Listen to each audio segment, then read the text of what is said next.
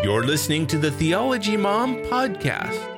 And now, here's Theology Mom, Krista Bontrager. Good evening, everyone. Happy night before Thanksgiving. I hope you and your family are staying well. Thank you for joining me for tonight's teaching. Monique and I have uh, been just having some fun uh, during our free time, I guess, uh, reading through the book of Amos lately. And Amos is a very popular book used often by social justice oriented Christians uh, to uh, talk about justice issues. And what I wanted to do in this video, and it'll probably end up taking me a two, be a two part conversation, is I'm hoping to do two things. Uh, I know that many of you are very interested in learning more about how to properly interpret the Bible. So, one of my goals and objectives in this short series is to model for you how to interpret a prophetic book of the Bible, as well as give you insight into the big picture of the book of Amos itself. And hopefully along the way I want to also give you some give some consideration to how this book is used by social justice oriented Christians because there are definitely a lot of justice themes that come up in the book of Amos. So I want to help step us through some of those things so we can be thinking rightly about those those issues. And along the way, maybe highlight some places where I think uh, some social justice people kind of fall into the uh, interpretive ditch, if you will. So I'm going to lay some groundwork here on the the book of Amos, and then Monique is going to come and jump in the other chair. And uh, see, there's nobody there right now. I'm all alone. uh, she's going to come in and jump in and join the conversation for the second half of tonight as we work through the first couple of chapters of Amos. If you are new to my channel, uh, this channel is dedicated to proclaiming the historic Christian faith as it was taught and preserved by the ancient church and to explore how we can respond to what's happening in our culture through the lens of the historic Christian worldview. Now, if you've tuned into this channel for more than 10 minutes, you know that this is not the channel where we do magic tricks with the Bible to make it fit what our culture is telling us right now. We look to the scriptures first to shape our thoughts, uh, shape our feelings and our opinions, and bring those things under the authority of scripture.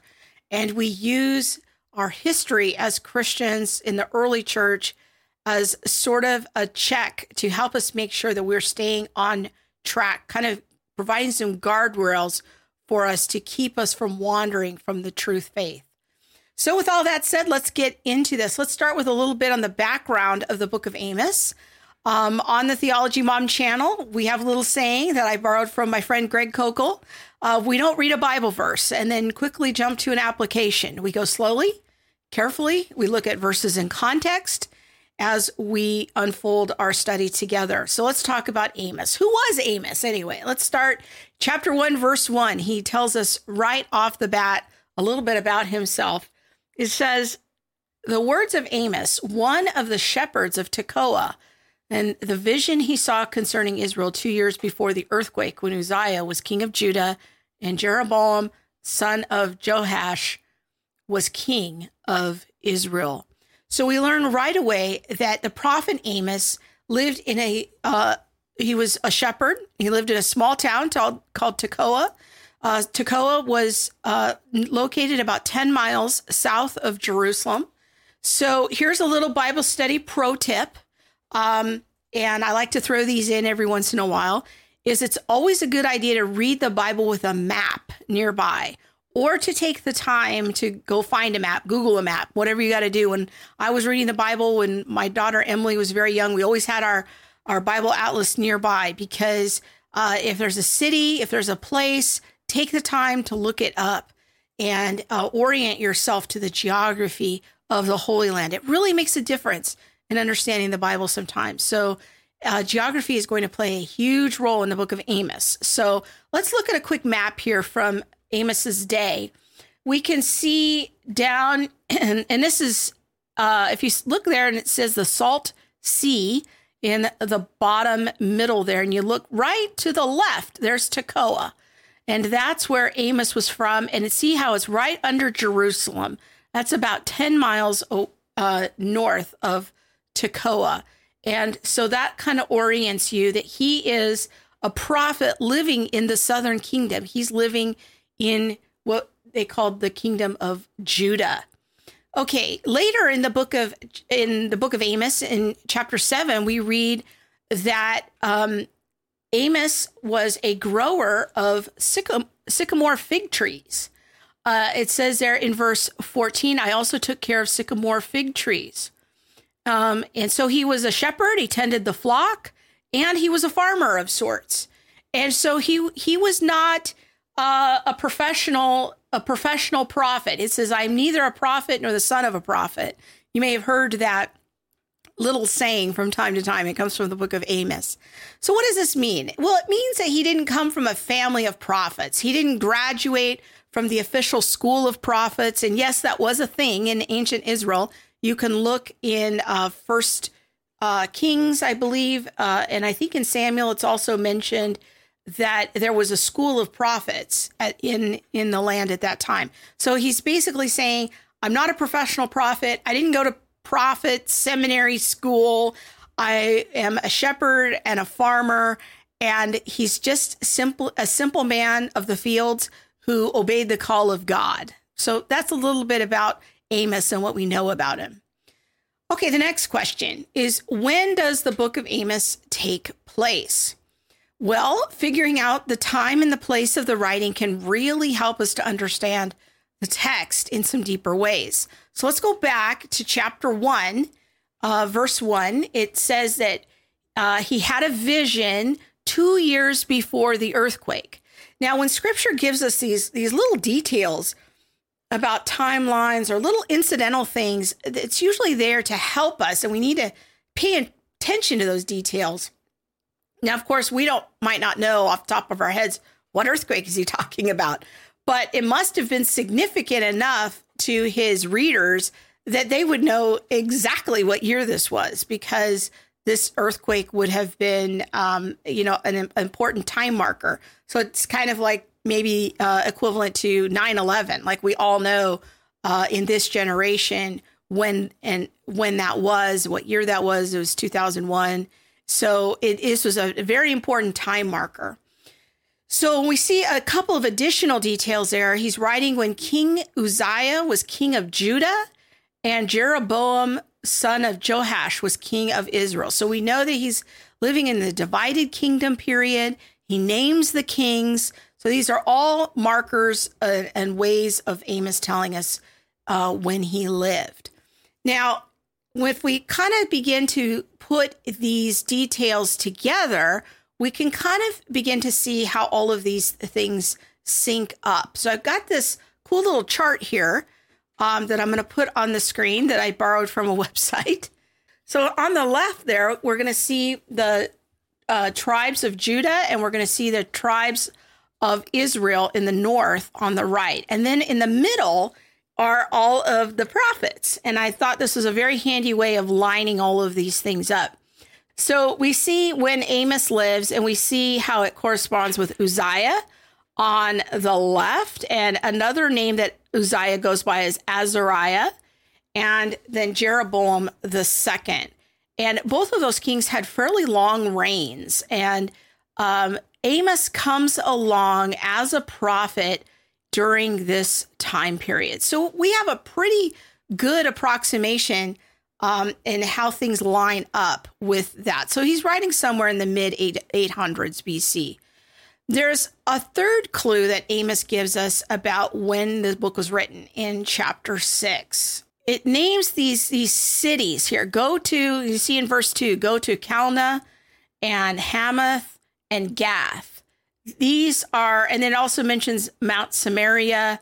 Um, and so these are cities that are known, and we see these kingdoms that are represented here. So we read about the destruction of these three cities in particular Calneh, Hamath, and Gath. Now, what Amos is doing is he's warning Israel, the northern kingdom, if you don't clean up your act, if you don't start obeying God's law, um, you're going to get destroyed just like these cities. Well, we actually know from history when these cities were destroyed, and this time frame fits pretty nicely with these other details.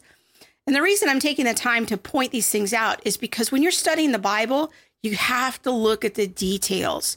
You have to look at these markers of time and place because the Bible describes real people in real times and real places.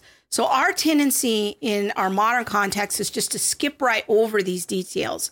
But taking the time to orient ourselves to who is the author, what details, what hints does he give me, what are the times and places, this helps us know that these are real people and real incidents. And this is not, the Bible is not a book of, uh, you know, cleverly devised tales, as it says in the Epistle of Peter. This, these are real people.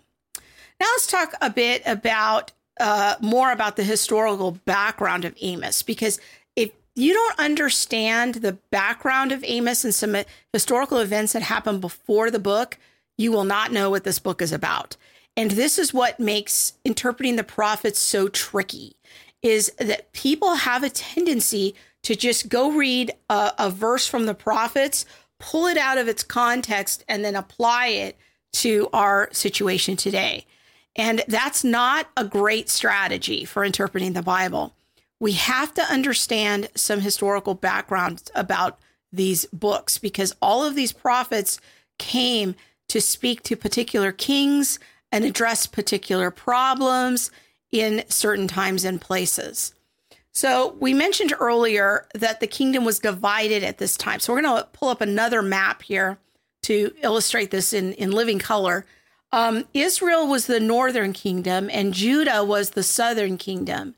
And you can see there, there's Jerusalem there in the south, and that was the capital of Judah. Now, the backstory of how these two kingdoms came to be divided happens in 1 Kings t- chapter 12. Now, if you have never taken the time to really look at 1 Kings chapter 12, you need to do that because that one chapter changes everything forward in the history of God's people.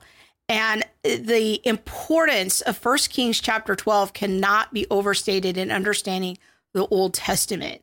So here's the short version of what happens there. We had King David, and he ruled and reigned, and then he had many sons. And then his son Solomon ascended to the throne, and we all know Solomon. Well, after Solomon, this is where things get really kind of tricky the kingdom became divided because one of Solomon's generals named Jeroboam tried to essentially establish a coup and take the kingdom over from Solomon's son, Rehoboam. Now it's very confusing. Their names rhyme. I didn't write the book. This is just how it is. So you have to know Rehoboam was Solomon's son. Jeroboam was the general. So you can kind of remember that alliteration. Jeroboam, general. Okay. So we're going to look just really briefly at First Kings chapter 12. And what I want you to see here, and you, I really encourage you to go read the whole thing uh, in context. But what I want you to see here is a couple of very important details. Jeroboam goes to the the north and he sets up his kingdom in the northern part and in the hill country of Ephraim. And he what he does is he's very concerned that his subjects are going to revert to the house of David. It says there in verse 26. And that means they'll be more loyal to Sol- to Solomon's son Rehoboam than they are to him. So his concern is that if they're going to Jerusalem all the time to offer sacrifices in the temple, they're eventually going to switch their allegiance back over to Rehoboam. And then they'll return and they'll they'll kill him. this is his concern. So after seeking advice, here is the sin of Jeroboam. The king made two golden calves. He said to the people, it's too much for you. It's too inconvenient for you to go to, all the way to Jerusalem. Here are your gods, Israel, who brought you up out of Egypt. So he set up a golden calf in Bethel and another one in Dan. And this thing became a sin. The people came to worship the one calf at Bethel and Dan to worship the other. And then he also built some shrines in high places. And then here's another key he appointed priests from all sorts of people, even though they were not Levites. Like he got some priests that were probably politically loyal to him and appointed them. He got some guys and he made them priests, basically. They were not from the, the proper ancestry, they weren't qualified. Okay. Not only that, he institutes his own festivals.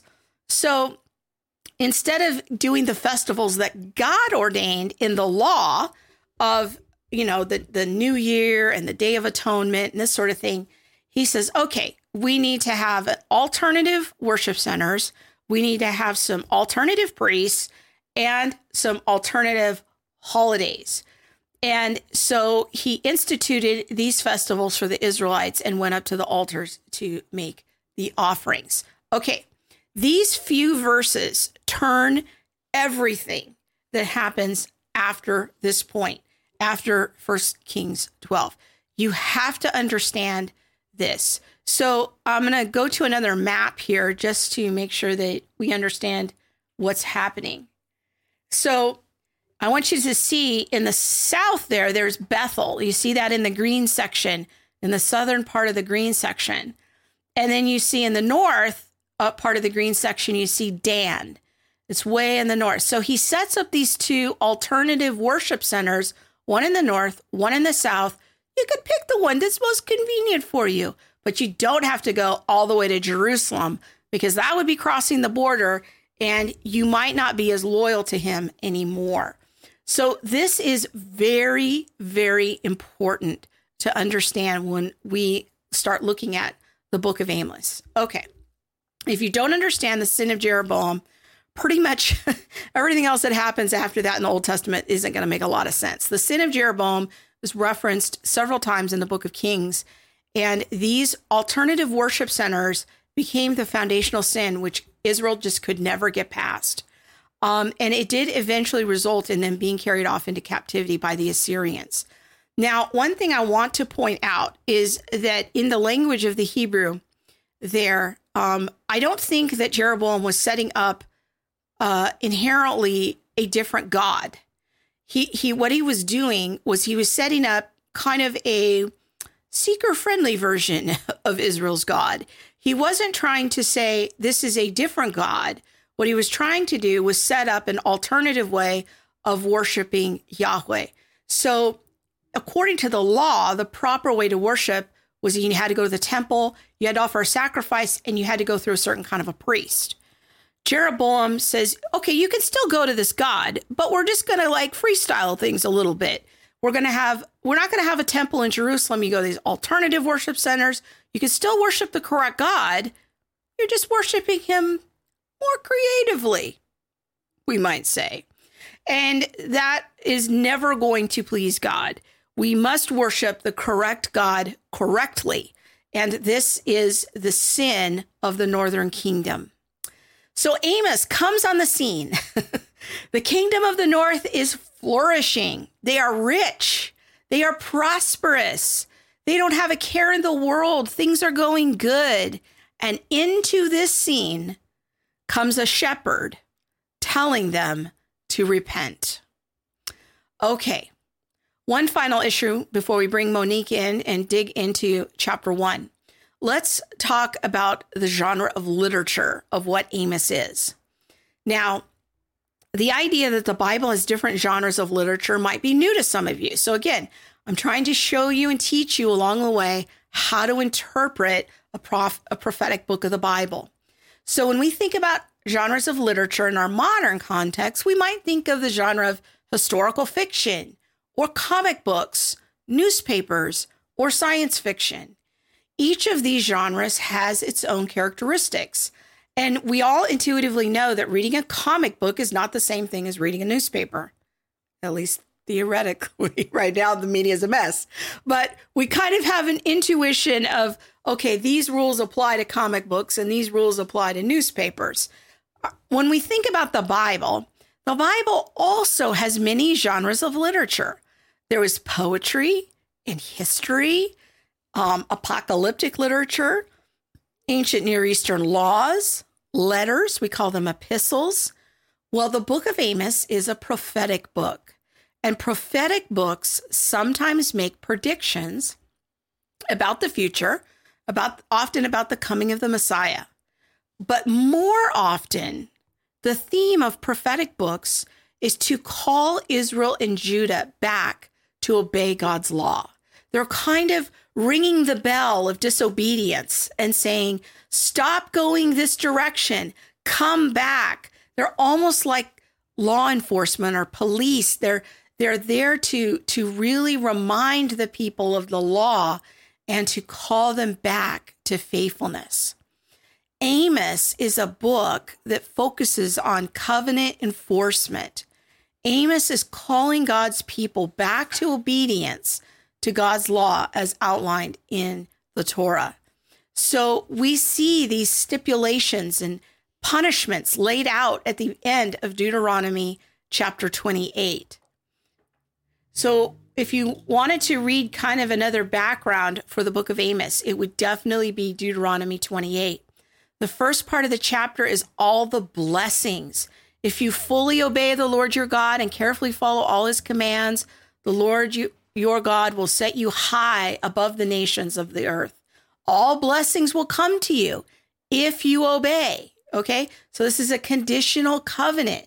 And notice the blessings that come. It's it's children, it's flocks, it's it's riches, okay? It's food. Now let's scroll down to verse 15 here. We also see that what's going to happen if they disobey. If you do not obey the Lord your God and do not carefully follow all of his commands, these curses will come on you. Both your cities and your and the, the places in the country will be cursed. Your food will be cursed. The fruit of your womb will be cursed. Um, everywhere you go, there will be curses, there will be confusion. Okay. So these are the consequences of disobedience. So when Amos comes on the scene, here he is a simple shepherd, a farmer, not a professional prophet, but he, he comes into a time and a place when the country is flourishing. But we need to keep these curses and blessings from Deuteronomy in mind because what Amos is doing is reminding the people these are the things that are going to happen to you if you don't obey God's commands. Okay. So if you want to learn more about the different genres of literature in the Bible, I highly recommend the book, How to Read the Bible for All It's Worth. Um, this is the book currently on Amazon. It's in the fourth edition. Um, probably uh, one of the most important books I ever read in seminary. Very accessible if you're a layperson. Um, it's a great book. All right, we're gonna get Monique to come in here. Okay, we're okay, you got your Bible. All right. Hey everybody, what's up, y'all? All right, you ready to talk about Amos? Yes. I've been in seminary for 37 minutes. Well, I just gave a little crash course on the background. So let's. Jeroboam, Rehoboam. That's right. Remember when we first talked about that? Yes. You're like, what are we talking about? Why do their names rhyme? Mm-hmm. I'm so confused. All right, so let's get into chapter one here. When it says, The Lord ro- roars from Zion, the thunders from Jerusalem, the pastures of the camel of the shepherds dry up, and the top of Carmel withers. The thing you have to know in Amos is that there are going to be a ton of geographical places missing eh, mentioned, and they're all very symbolic. So you have to look at these geographical locations to know what they're talking about. So Zion and Jerusalem are the south, and Carmel, Mount Carmel, you might remember the incident with Elijah and the prophets of Baal on Mount Carmel, that's in the north. So it's it's basically saying, you know, hey, listen up everyone. I got a message for you. All right. So, first, we're going to talk about Israel's neighbors. And this is really interesting. This is what the Lord says For three sins of Damascus, even four, I will not relent. Because she threshed Gilead with sledges having iron teeth, I will send fire on the house of Hazael, and I will consume the fortresses of Ben Hadad. I will break down the gate of Damascus. I will destroy the king who is in the valley of Aven, and the one who holds the scepter in Beth Eden. The people of Aram will go into exile to Kir, says the Lord. Okay, so I'm going to kind of teach you here how to crack this code because it's going to be a repeated mm-hmm. pattern throughout these two chapters. So, the sins of Damascus, we have to look on our friendly neighborhood map. So, we see Damascus way up there at the top. It's in a country called Aram. Okay. So, when Amos is talking to Damascus, he's talking to that whole neighboring country. So it would be like us talking to one of our neighbors. What's the capital of Mexico? Is it Mexico City? You're asking me? Yeah. No. Yeah, I think it's Mexico City. There you go. So it'd be like, you know, I'm talking to Mexico City. Well, that's symbolic for the whole country of Mexico. Mm-hmm. And Damascus now, you have to remember, is a Gentile area. Yes, that's very important. Okay. So when we go to their sins, let's go back to chapter one here.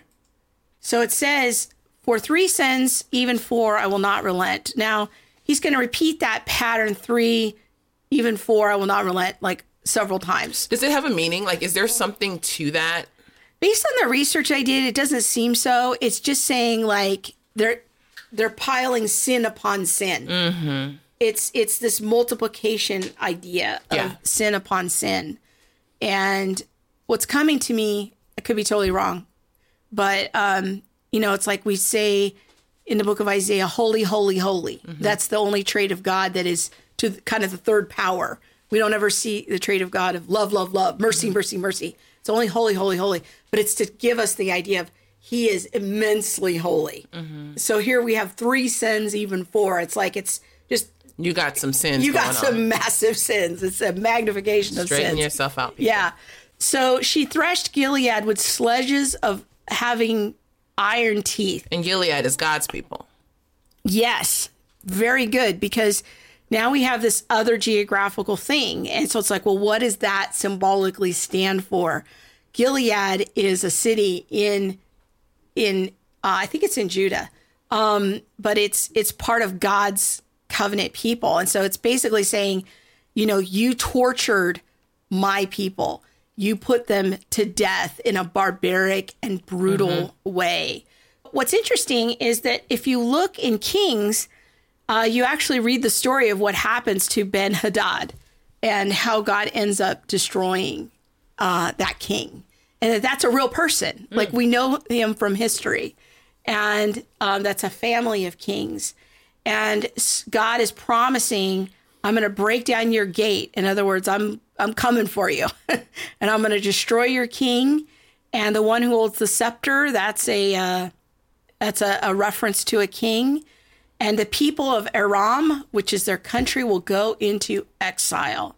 So he he's kind of forth, foretelling what's going to happen to the people of Aram if uh, as a result of their sins. So let's go on to the next one. So here we have the same pattern again. Gaza. What's the sin this time in verse six? They took whole communities captive Hmm. and sold them. So they were into the slave trading situation. yeah. Not cool. now, and Gaza is another Gentile area. Yeah. So let's go back to our map for a minute here. So we've got um, our map. Gaza is down in the Philistine territory. So if people remember the story of David and Goliath, Goliath was a Philistine. These were the coastal people. And so is is a judgment against the Philistines for capturing people and putting them into slavery. Um, So, do you remember what the the penalty was for slave catchers, slave traders You you mean the one that that Paul talks about? in the in the law? Yeah, Oh, in the Old Testament. no. Do you remember? I don't, It's death. It's a capital crime. because Paul talks about um, mansnatchers Yes. and enslavers. Same thing. Yeah, Yeah, that, um, that they, they wouldn't wouldn't inherit the kingdom of God. Right. So essentially the same penalty. Yeah. yeah. There's that. Which is eternal death. So he's, they sell him to Edom, and Edom is on the other side of the the sea there, and those are the descendants of Esau, and so they take these people captive and then sell them into slavery. So this is the this is the great sin of the Philistines. Mm-hmm. All right, let's scroll down here a little bit. Now we have the three sins of Tyre. I will not relent. So what's the sin here in verse 9? She sold whole communities of captives to Edom, um, disregarding a treaty of brotherhood. Yeah, so here we have more more man snatching problems. Don't man snatch. And Edom seems to like a a lot of um slave buy a lot of slaves. They they seem to be uh, the purchasers of a lot of slaves. So this is a big a big sin that God uh, speaks about. And I think what's interesting is you know coming into the context of the slave trade, you know, 200 300 years ago, it, the man snatching component Yes. was a big part of that. Mm-hmm. And that was a deep violation of of God's law. Yes. Yeah, verse 11. For three sins of Edom. So Edom was a mess. Edom was a mess. He pursued his brother with a sword and slaughtered the women of the land. Because his anger raged continually and his fury flamed unchecked, I will send fire on Teman and will consume the fortresses of Bozrah. So when we think about Edom, I don't think Edom's on our little map. Let's go back to it. So Edom's at the bottom there. And again, these are the descendants of Esau. And again, this is a Gentile nation. So they were purchasing a lot of slaves, but they were also killing women in a barbaric way. And um, let's go back to the to Amos here. Um, so, and they pursued his brother with a sword. So they're engaged in murder, slave trade, and slaughtering women. This Is a pretty pretty barbaric people uh, that they were. Uh, God is pronouncing a judgment on them. All right, three sins of Ammon. Let's go on to verse thirteen. This one's a little brutal. What does it say there in verse thirteen? He ripped open the pregnant women of Gilead in order to extend his borders. Ugh. So what what's happening there? Do you think? I'm not sure. The only thing I can think of is that they didn't want um, more more people being produced, Okay. and so if they didn't want, if there weren't children, then there wouldn't be anyone to extend the lineage. That's right. And the, the, you kill all the children, you wouldn't have any soldiers. Mm-hmm. You would reduce the population. When you kill children, you cripple the p- uh, population. You Yeah. destabilize a country. And again, Gilead is symbolic for God's people in Judah. And so the sin here is that they're engaging in this horrible, terrible practice of killing babies, ripping them out of their, their mothers, which is effectively de- destabilizing the country of God's people. So this is a this is a fairly um, again a, a fairly terrible sin. Now Ammon, the the people of Ammon, let's look at our map again. There it is to the right. So this is again another Gentile nation. So Amos is just systematically going through all of the neighbors and showing them their sins. Okay, let's go back to Amos. Go to Amos 2. This is what uh, God says to Moab. All right, another. Now, who is a famous Moabite? Do you, do you remember? Um, not Esther. Mm-mm, that's close, though. It's another woman. Um, um, um, Ruth. Ruth. Yeah. Ding, ding, ding. So, yes. So, a very famous Moabite is Ruth. So, let's read about the sin of Moab. He burned to ashes the bones of Edom's king. I will send a fire on Moab and consume the fortresses. I will destroy her ruler and kill all of her officials with him. So this would be like the functional equivalent of God killing our president, killing his whole cabinet, killing the Supreme Court. Hmm. You know, it, it this de- if you want to destabilize a country quickly, wipe out all the leaders. Yeah. because people won't have anyone to follow. What do you think's going on there? About he burned his burned the king's bones to ashes. Why would God be upset about that? I was asking the same question because I was like, you was just about to get on Edom. So why are you mad that Moab got him first? Yeah.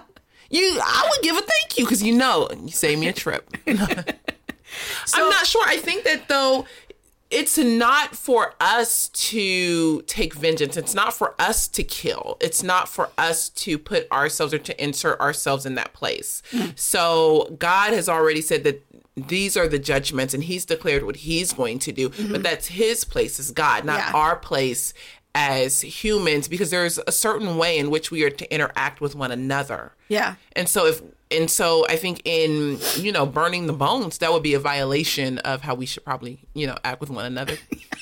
So what's interesting to me about this is that um, in there was kind of a sensibility in ancient Judaism of not desecrating bodies. Um, today, we, we don't think twice about cremation. That's not a big deal to us at all. But for ancient Jews and even Orthodox Jews today, there's there's something important about the physical body, and that they didn't desecrate the dead. There's there's a there's a book in the intertestamental period called the Book of Tobit, which is an interesting book about a very righteous Jewish man, and he lives at a time of great wickedness. But basically, what the book is about is about him going out and finding bodies that have been laid desecrated for the birds to pick them apart, and he buries them. And he goes out and he secretly buries them.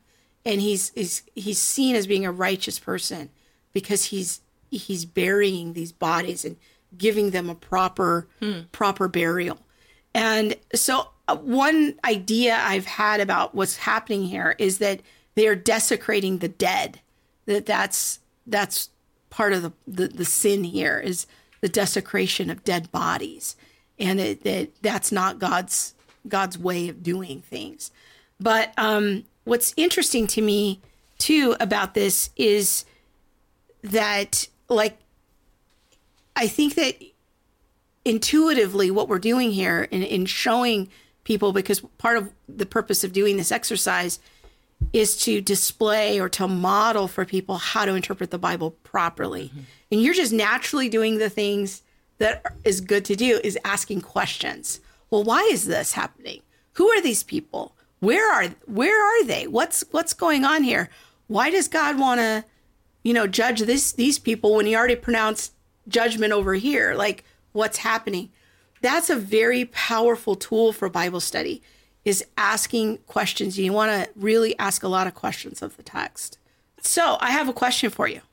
It's a very important question. Put you on the spot. So why is god condemning these pagan nations?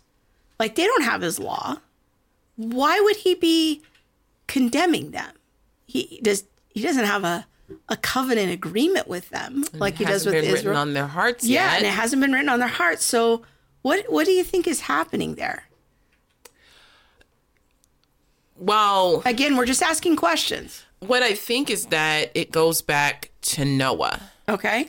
and what was told to Noah um, before all of these peoples came. Like there were some gen- there were some general guidelines and principles for how you're supposed to act with one another that was that was given before all of these different people split into these different tribes and groups. And so at, on some level everybody has the same information. Everybody should have the same um instruction for for participation with one another God extrapolates or he brings away a certain people, but just because he brought away those people doesn't mean that everybody still didn't have the same initial instruction. That's that's a pretty good intuition. I think I think you might be onto something there. So talks in Genesis 9 about God's covenant with Noah. But this is a covenant that sometimes is called the covenant of the Gentiles or the covenant of the nations. And this is a covenant that God makes with all humans. This is before Abraham. This is before the Jews were a people. So when God makes this covenant with Noah, it is similar to the Adam covenant in that he's given the command again to be fruitful and increase in number and fill the earth. But then God gives this additional command. If we can scroll down here to verse 4 and following, and it talks about how God will demand an accounting for killing other human beings. Whoever sheds human blood, by humans shall their blood be shed. For the image of God, for in the image of God, God has made mankind. So this is kind of a baseline commandment that God has given to all the nations that you are not to engage in what we might call barbaric practices or violations of human rights. Mm-hmm. We don't put people in gas chambers. Mm-hmm. We don't rip out pregnant women's children mm-hmm. out of their womb. Um, and if you notice, we don't slaughter. We don't slaughter people, and we don't engage in the slave trade because man snatching or slave catching was a capital offense, just as murder was a capital offense.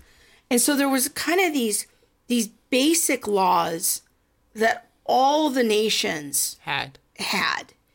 And um, I think that if you notice in the, these condemnations against the nations in Amos chapters one and two, a lot of them are kind of revolving around this is the simple stuff. This yeah. is the stuff that everybody should know. Should know. Don't These... come at me with your I didn't know. Excuse me. Excuse me, God, I didn't know. No, everybody yeah. had this information. This yeah. was like the general just put it all out there yeah. before we do all the intricate like you go with this group and you don't go with that group, yeah. right? Yeah. And I have a, a colleague at my place of employment who actually has done a ton of work on this particular issue and looking back in history to the earliest people groups and how that they did have kind of this shared sensibility of some basic laws. Mm-hmm. And it, it harkens me to wonder if it comes from the, the Noahic covenant or this covenant of the nations. So now let's go back to Amos chapter 2 and read the shift here. Let's scroll down to um, verse 4. Now what's now who's he talking to? Now he's talking to Judah. Yeah. He says, For the three sins of Judah, even for four, I will not relent. Because they have rejected the law of the Lord and have not kept his decrees, because they have been led astray by false gods, the gods their ancestors followed, I will send fire on Judah that will consume the fortresses of Jerusalem. Okay, so now what is the sin that's in view here? They have rejected the law of the Lord. Yes. So this And is, these are God's people. Yes. So this is very important. Now remember all the places are symbolic. So when it talks about the sins of Judah, if we can go back to our map here a minute, um, Judah is there in the south. Mm-hmm. So this is the kingdom of Rehoboam. Yes. This is the southern kingdom. Now, y'all already talked about the false worship centers yeah, in Bethel. Yeah. Man, you could have let me in here for that one. So yes. in Judah, this is the remnant of God's people that are left. Mm-hmm. It's two tribes. It's the tribe of Judah and Benjamin and the Levite priests that don't have land. And they have the true temple in Jerusalem. They still have the true priesthood and the true sacrifices. So this is what's left of God's people is down there in Judah. But they are already engaged in sin. And what is their sin? It is false worship. Mm, mm, mm. They are starting to worship the gods of the nations around them. So notice God doesn't condemn the other nations for false worship. He condemns them for these what we would call in modern context human rights violations, these gross killings. Now, is that because they had the general information, the stuff that everybody had, yeah. but then the worship part was given to Israel specifically? Yeah, so think like the 10 commandments. Think mm-hmm. of like mm-hmm. the first 3 commandments that was a covenant that God made with Israel directly. Yes. That you had to worship the correct God and you had to worship him the correct way in the temple with these sacrifices with these priests mm-hmm. and these festival days. You could not freestyle. Yeah. this was not the seeker sensitive program where we're going to kind of do things our own way. Uh, it's too early to be going about something seeker sensitive. Too soon. Too soon. That's not good. All right, let's go back to Amos chapter 2 here. So they have been led astray by false gods and they have not kept his decrees. This is the sin of Judah. And God is, is foretelling, he's warning Judah, he's going to send fire on them, he's going to consume their fortresses. Now let's scroll down here and read our final section for tonight before we wrap up. And that is the sins of Israel. So now we're getting to the kingdom of the north. And this is again the kingdom of Jeroboam. Now let's see what, what their sins are. They sell the innocent for silver and the needy for a pair of sandals. So they're taking people, they're selling them into slavery. They're they're taking the poor, taking advantage of them, selling them into slavery. They trample on the heads of the poor as on the dust of the ground. They deny justice to the oppressed. Father and son use the same girl and so profane my holy name. Probably some some temple prostitution possibly going on here or some kind of incest. We're not really sure. They lie down beside every altar on orna- on garments taken in pledge. So they're taking things from poor people, like as in pawning situations, that the poor can't uh, afford to go without their clothes, and then they're using them for ungodly practices in the house of their god. They drink wine taken as fines. Yet I destroyed the Am- Amorites before them, though they were tall as cedars and strong as oaks. And so, in other words, you know, I destroyed these neighboring countries, and they were strong. They mm-hmm. were they, they they were fortified. I destroyed them, their fruit to the root, all the way. Mm. And he's saying, I brought you up out of Egypt. I led you for 40 years. I gave you the land of the Amorites. I gave you prophets among your children. Um, and then now I will crush you. As the cart crushes the grain, the swift will not escape. The strong will not muster their strength. The warrior will not save his life. The archer will not stand his ground. In other words, they are going to get run over. Their soldiers, the best of their soldiers, will be run over. Even the bravest warriors will flee naked on that, on that day. Mm. So, this is a pretty harsh judgment that's coming. So, social justice people would point to this terminology here. Let's go back to right here. So, trampling on the heads of the poor, selling the needy for sandals, acting like the poor are just like the dust of the ground, denying justice. And, you know, those, those verses there, six and seven, would be what our social justice friends would really camp out on. Mm-hmm. But what we have to know is what is what is behind all of these words is the law. It's Exodus, Deuteronomy, Leviticus. Leviticus. Mm-hmm. It's what it's say, saying here in a shortened form is you have violated my covenant commands. And so this isn't, we have to be careful not to just take that word justice or oppressed mm-hmm. and jump into into 21st century America. Yes. Now we're going to look at the oppressed over here.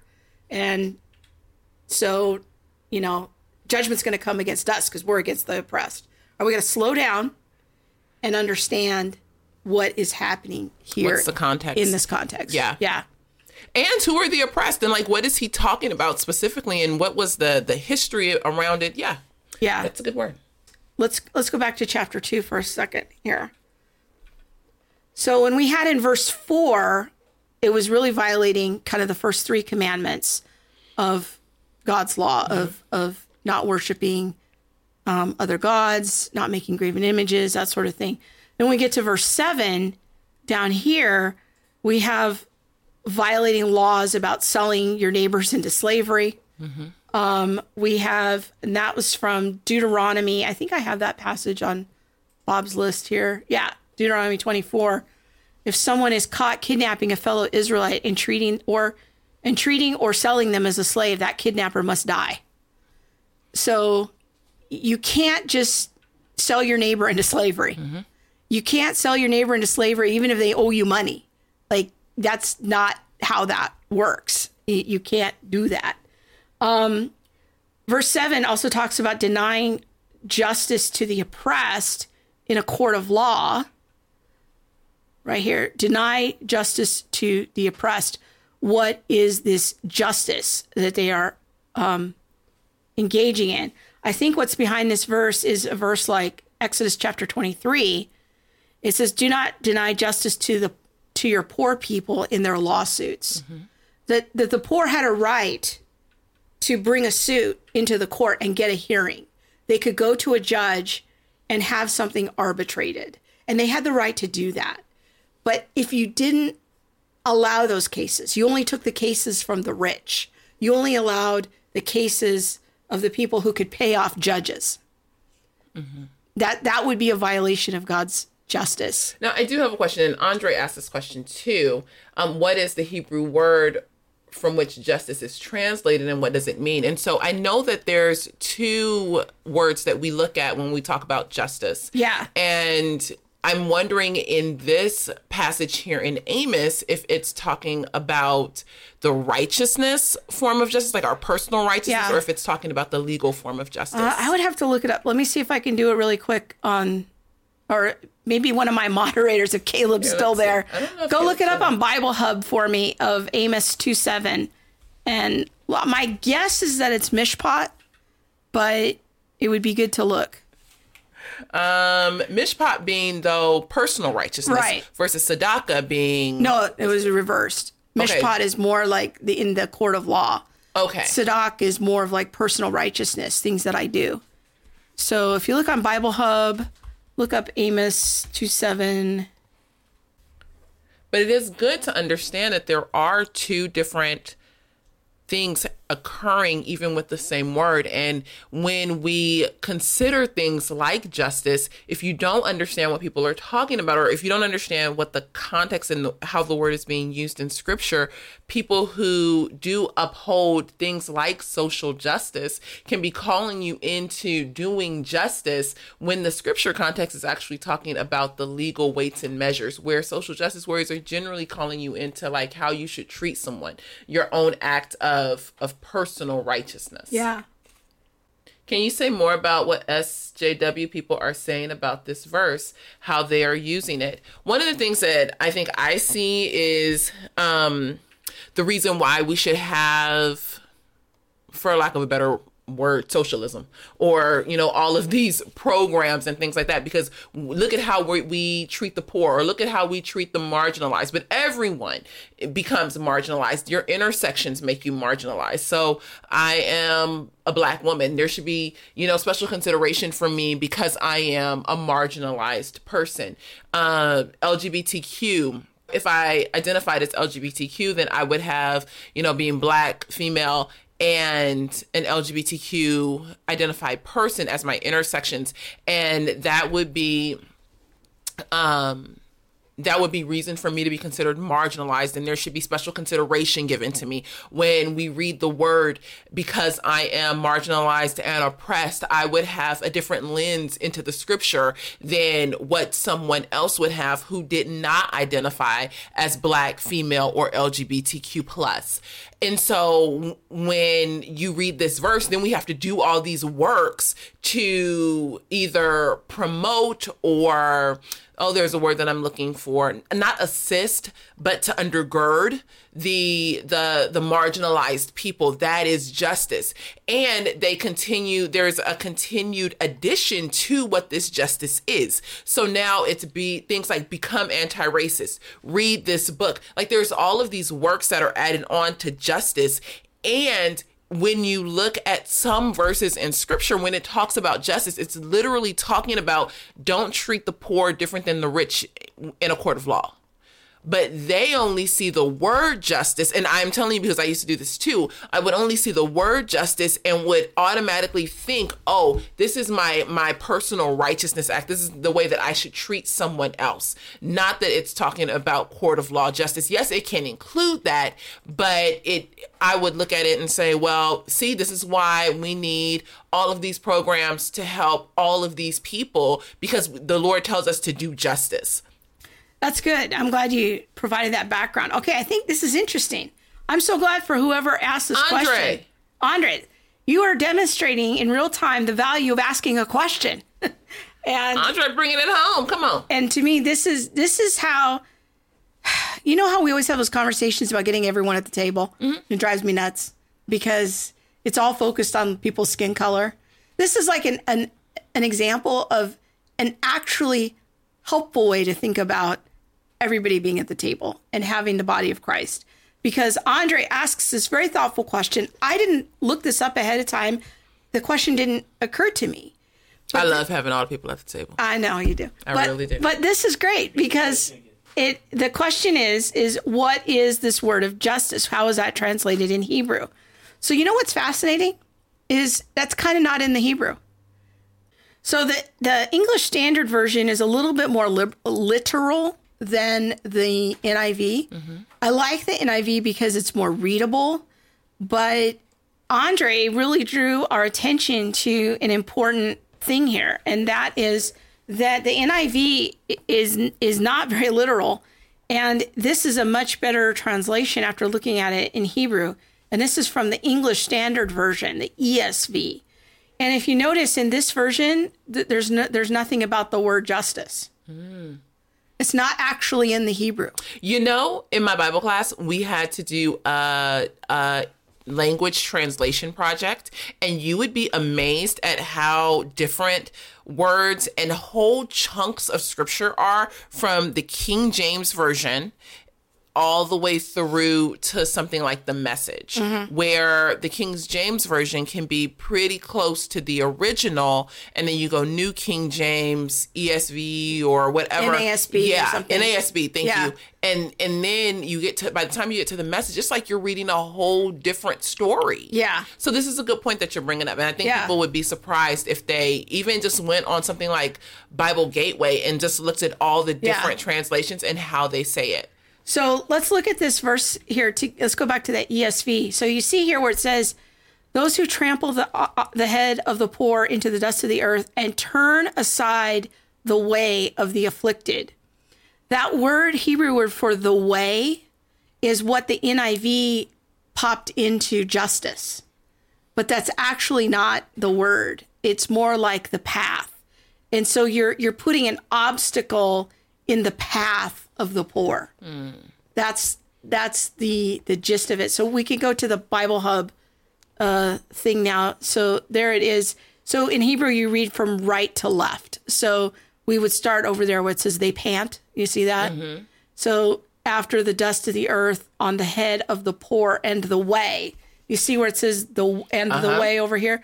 That's the word that the NIV puts it as to justice. But it's not actually the word justice. yes So Alicia says, interesting. The CSB says obstruct the path of the needy. Yes, yeah, that's just what I said. Yeah, it's uh, it's like you're putting something in their way. So it's not um that word justice is a little tricky.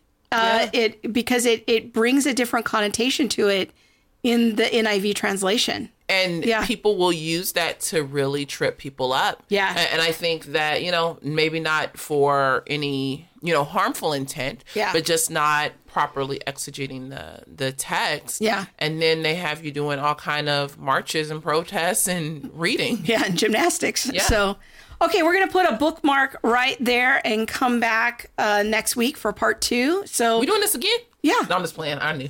I'm just playing. I'm just playing.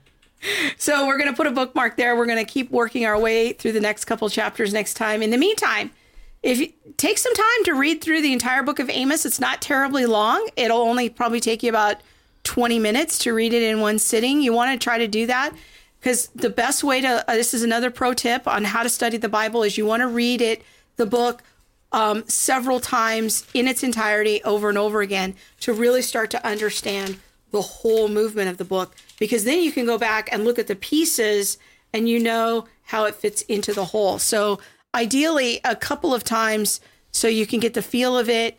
And another pro tip is read it out loud. The Bible was written and meant to be read aloud. That's how it was done in the early church or in the synagogue. People didn't have Bibles in their homes. They went to the public gathering in order to hear the word read. So it'll help your mind stay focused It, it'll help your mind not wander and it's going to help you notice details you normally skip over when you just read it inside your head. So read it out loud. Here's another thing too, and one is going to take you more than 20 minutes to read through this. Let's just be honest, folks. Um, that's one. But then two is to read it and take notes. Just jot down things that come to your mind when like as you're reading. Questions, questions, observations. thoughts, observations, whatever and come back ready with that next week. And I would say read it in one other version Yeah. And just see what the similarities are and what the differences are. You might be really surprised with, you know, how something is read in the King James version wor- versus how something's read in like the Passion translation or the Which the- is not a translation. it's there or the Message translation or something like that. So yes, yes, yes. I hope you guys enjoyed this. It's a little different than a normal uh, podcast, but trying to bring some teaching to you guys. Uh, that's all for now. Uh, thanks, Hi, Linda. Thanks for you. watching and spending part of your holiday weekend with us. We hope you have a good Thanksgiving and remember to give thanks in all things because Yes. God is good. May God bless you. Have a good night. Bye. Be sure to follow Theology Mom on Facebook and like, comment, and subscribe on YouTube. Don't forget to catch Krista next week for more theology fun on Theology Mom and all the things. Thanks for listening.